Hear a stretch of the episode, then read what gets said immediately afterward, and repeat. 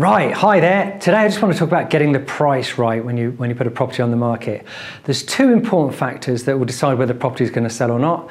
And one is the price and two is the marketing. So today we're going to discuss the price. So the first thing I want to say is I never value a property. Um, and I never use the words, my opinion is this, or I think the house is worth that, or the market value is, is the other. It's very important not to give my opinion, and I'll tell you the reason why. Is because when you give your opinion, the seller will probably have a different opinion. And if there's two of them, they'll have two different opinions. And if you've got two different opinions, you're creating a conflict, and that's not what we want. So I want to be on the same side of the owner. So actually, physically, I'll sit on the same side as, as the owner have a table or sit next to them on a, on a sofa and say, look, together we're going to try and establish the market value. And then once we've established the market value, then we can talk about asking prices and how we can achieve the best price. Um, so the market value is different to the asking price. And there's three main indicators that are going to help us establish the market value.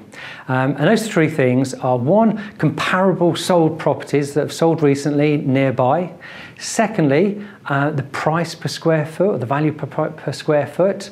And thirdly, how much the house price has gone up since they bought it. Now, I'm going to discuss those three things in, a, in the next videos, but it's important to point out that when I talk to the owner, I say, look, this isn't an exact science, and nobody can tell you exactly what this house is worth. And the reason for that is that it's worth different amounts to different people.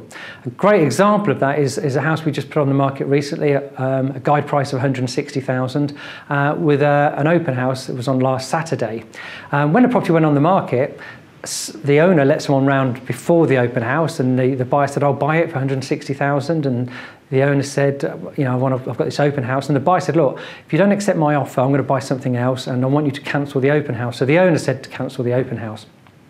However, we convinced the owner not to cancel the open house and said, look, we've got people booked in. And on Saturday, we had nine viewings and we had four other offers. And I can't remember the exact uh, figures that the other people offered, but the highest offer was £170,500. So the other offers were probably around 162, 165, 167. So, you know, there's four or five offers in total, including the first one. And each buyer had a different opinion on the value of that house. Um, so it, you know, so it, some agent said that house was worth 116.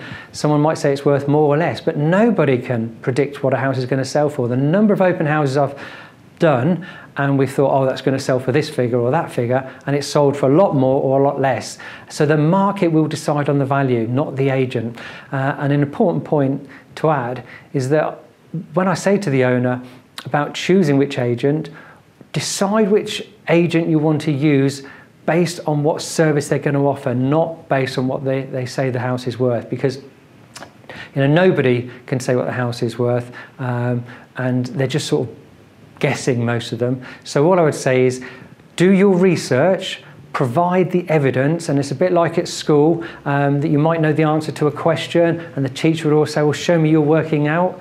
And I think that's the same when it comes to selling a house. You might have sold lots of houses in that street, you might know exactly what it's worth, but you've got to demonstrate the evidence and show that you've done your research, and then say to the owner, um, here's the evidence, and then discuss it. So in the next videos, I'll go through those three indicators that we can use. Hope that was useful.